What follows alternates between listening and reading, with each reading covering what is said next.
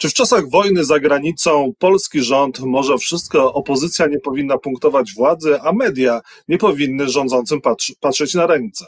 O tym innymi dzisiaj w programie Rzecz o Polityce. Jacek Nizinkiewicz, zapraszam. Państwa i moim gościem jest Cezary Tomczyk, poseł Koalicji Obywatelskiej, Platforma Obywatelska, członek Sejmowej Komisji Obrony. Dzień dobry, panie pośle. Dzień dobry państwu, dzień dobry panu ustawa o obronie ojczyzny, ona powinna zostać e, przyjęta bezwarunkowo i jak najszybciej, również głosami Koalicji Obywatelskiej? Ona dzisiaj przede wszystkim może być poprawiona e, po to, żeby była lepsza. Jestem przekonany, że takie e, poprawki znajdą odzwierciedlenie w głosowaniu całej komisji. My takie poprawki zgłosimy i liczę na to, że zostaną przyjęte. I odpowiadając na Pana pytanie, to które pojawiło się wcześniej w zajawce, nie ma czegoś takiego jak bezwarunkowe e, jakby popieranie wszystkiego, co rząd proponuje. No ale są tego typu postulaty. Przez ostatnie dwa tygodnie tego typu postulaty były, żeby opozycja nie spowalniała władzy i popierała e, projekty ustaw. Pilnie.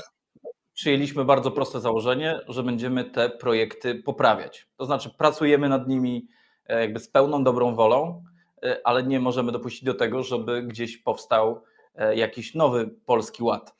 Więc e, po prostu zrobimy wszystko, żeby ta ustawa była jak najlepsza. Będziemy ją poprawiać zarówno w Sejmie, jak i w Senacie i po prostu nad nią pracować.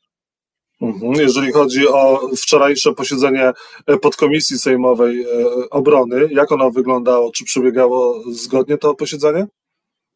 No, mm, to nie jest tak, że my dzisiaj 7 y, lat y, działalności PiSu możemy włożyć w wielki nawias i uznać, że nic się nie stało, bo to jest nieprawda. Y, trzeba zrobić wszystko, żeby ustawa była jak najlepsza, żeby prace nad tą ustawą e, przebiegły możliwie dobrze i żeby ustawa była przyjęta e, w miarę szybko, ale trzeba ją przepracować. Jest cały szereg rzeczy, e, które, musi być, które muszą być rzeczy, które muszą być ujęte w tej ustawie. Po pierwsze, My się zgadzamy na to, żeby y, na wzmocnienie sił zbrojnych przeznaczyć absolutnie wyjątkowe środki i w ramach budżetu, i w ramach funduszu. Natomiast te pieniądze muszą być pod kontrolą parlamentu. No bo jeżeli mhm. nikt ich nie będzie kontrolował, to może skończyć się tak, jak skończyło się w przypadku zakupów covidowych, a wszyscy wiemy, jak się skończyło i nawet nie trzeba do tego wracać. E, zresztą y, dzisiejsza y, propozycja ustawowa w sprawie pomocy dla Ukrainy też pokazuje, w którą stronę idzie rząd, w kierunku e, takiej bezkarności. I obojętnie, czy jest stan taki bardzo wyjątkowy, czy dzieje się e, coś innego, jakby nigdy nie powinniśmy się na to zgadzać. No ale może to jest taki czas ekstraordynaryjny ordynaryjny i trzeba e, zagłosować również za bezkarnością urzędników w tak szczególnym czasie.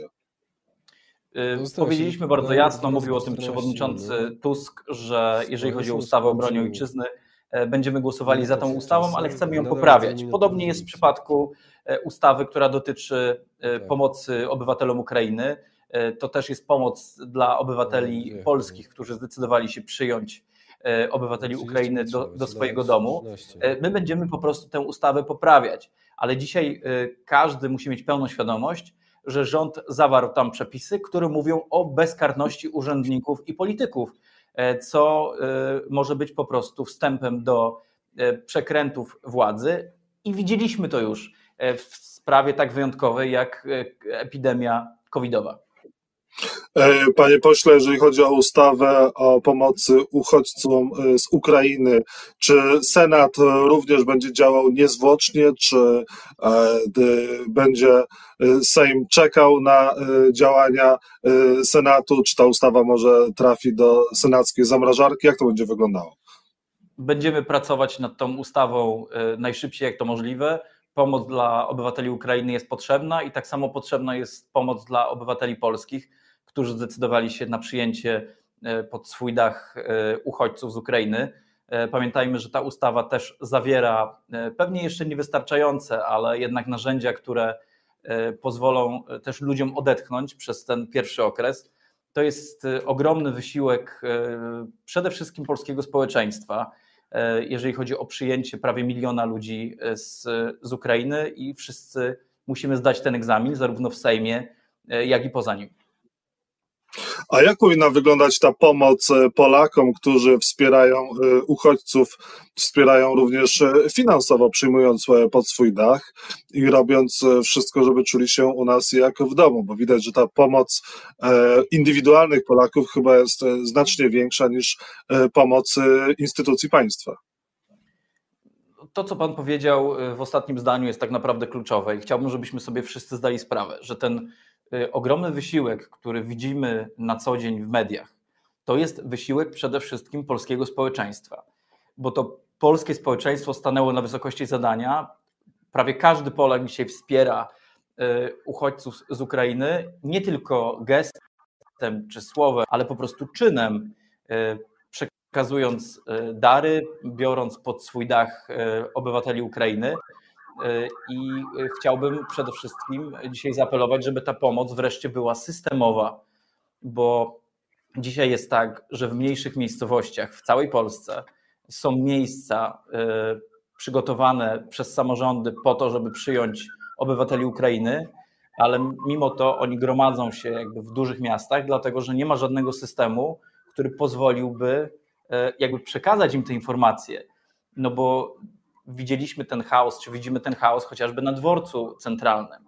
Wczoraj obudził się y, wojewoda mazowiecki i wystawił tam y, jakiś punkt y, pomocowy, który jest otwarty tylko przez chwilę. Dzisiaj nasi parlamentarzyści byli na dworcu centralnym po to, żeby rozmawiać z wolontariuszami i zaoferować swoją pomoc. I ja bym chciał dzisiaj, żeby państwo polskie całą swoją mocą włączyło się w sprawę pomocy uchodźcom bo tego na razie naprawdę nie widać. To, czy, to znaczy, pan negatywnie ocenia e, pomoc państwa dla uchodźców z Ukrainy? Czy ja oceniam e, to, co widzę i oceniam pozytywnie fakt, fakty, które dzieją się na polskiej granicy. Oceniam dobrze koordynację konwojów humanitarnych, ale pamiętajmy, że cała ta pomoc, która dzisiaj jest oferowana E, obywatelom Ukrainy, czy ogromna jej część pochodzi po prostu od obywateli, od poszczególnych obywateli, a nie od polskiego rządu. Dzisiaj ja nie chcę się bawić w oceny, bo mm, nie chciałbym, żeby moje słowa były źle zrozumiane. Dzisiaj po prostu mówię o potrzebach.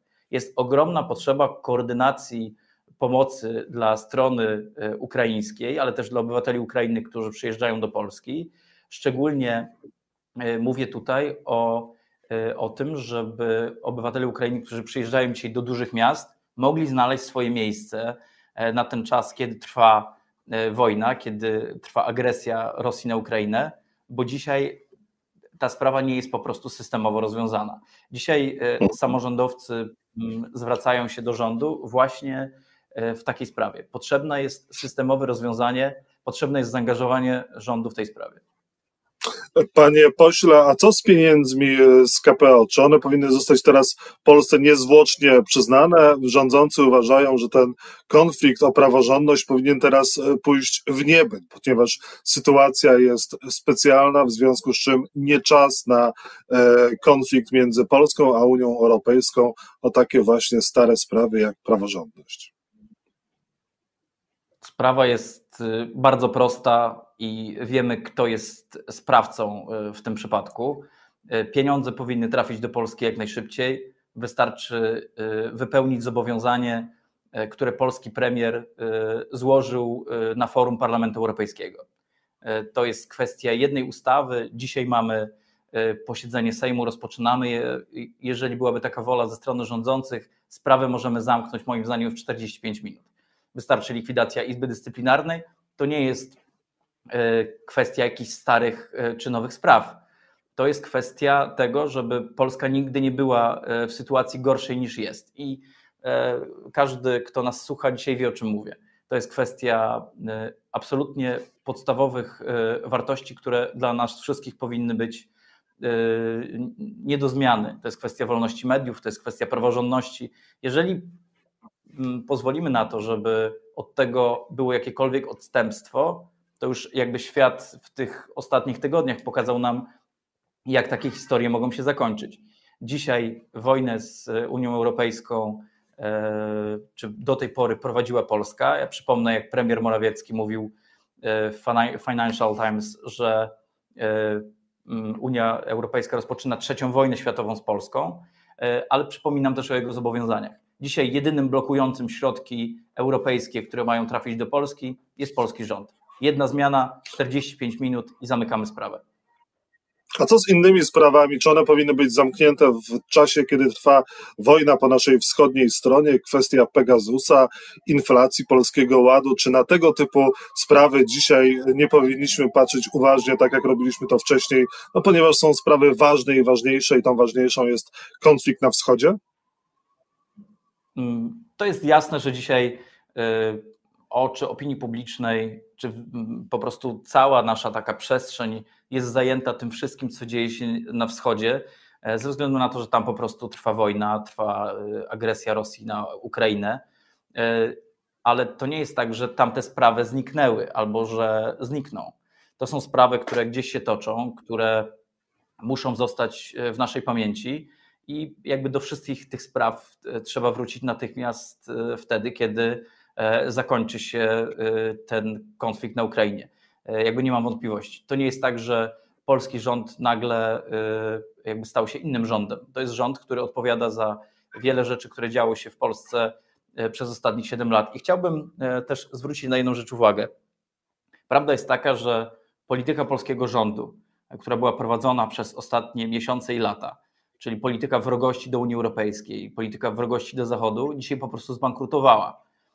Jeszcze w grudniu Y, pan premier Morawiecki spotykał się z panią Le Pen, spotykał się ze wszystkimi przyjaciółmi Putina, tłumacząc w Polsce, że potrzebne jest jakieś nowe międzynarodowe rozdanie. Znaczy, polityka Morawieckiego po prostu zbankrutowała. I bardzo dobrze, że dzisiaj rząd współpracuje z Unią Europejską, współpracuje z NATO, bo to jest po prostu właściwy kierunek i każdy z nas powinien cieszyć się z tej zmiany, oby ona była trwała bo wszyscy wiemy, jak jest z zmianami w, e, PiSie. Pewnie przeczytamy o tym w którymś z maili pana Dworczyka.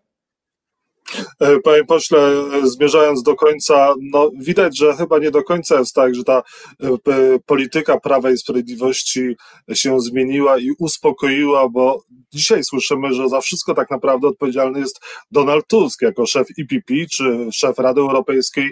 Nic nie zrobił, żeby E, z Unią, e, żeby, żeby walczyć e, z Rosją, a wręcz dopomagał Putinowi, kiedy był na przykład szefem rządu.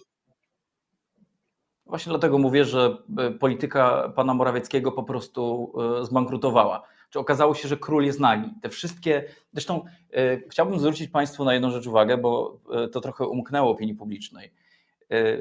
Amerykanie poinformowali polski rząd w listopadzie ubiegłego roku, że Rosja planuje inwazję na Ukrainę.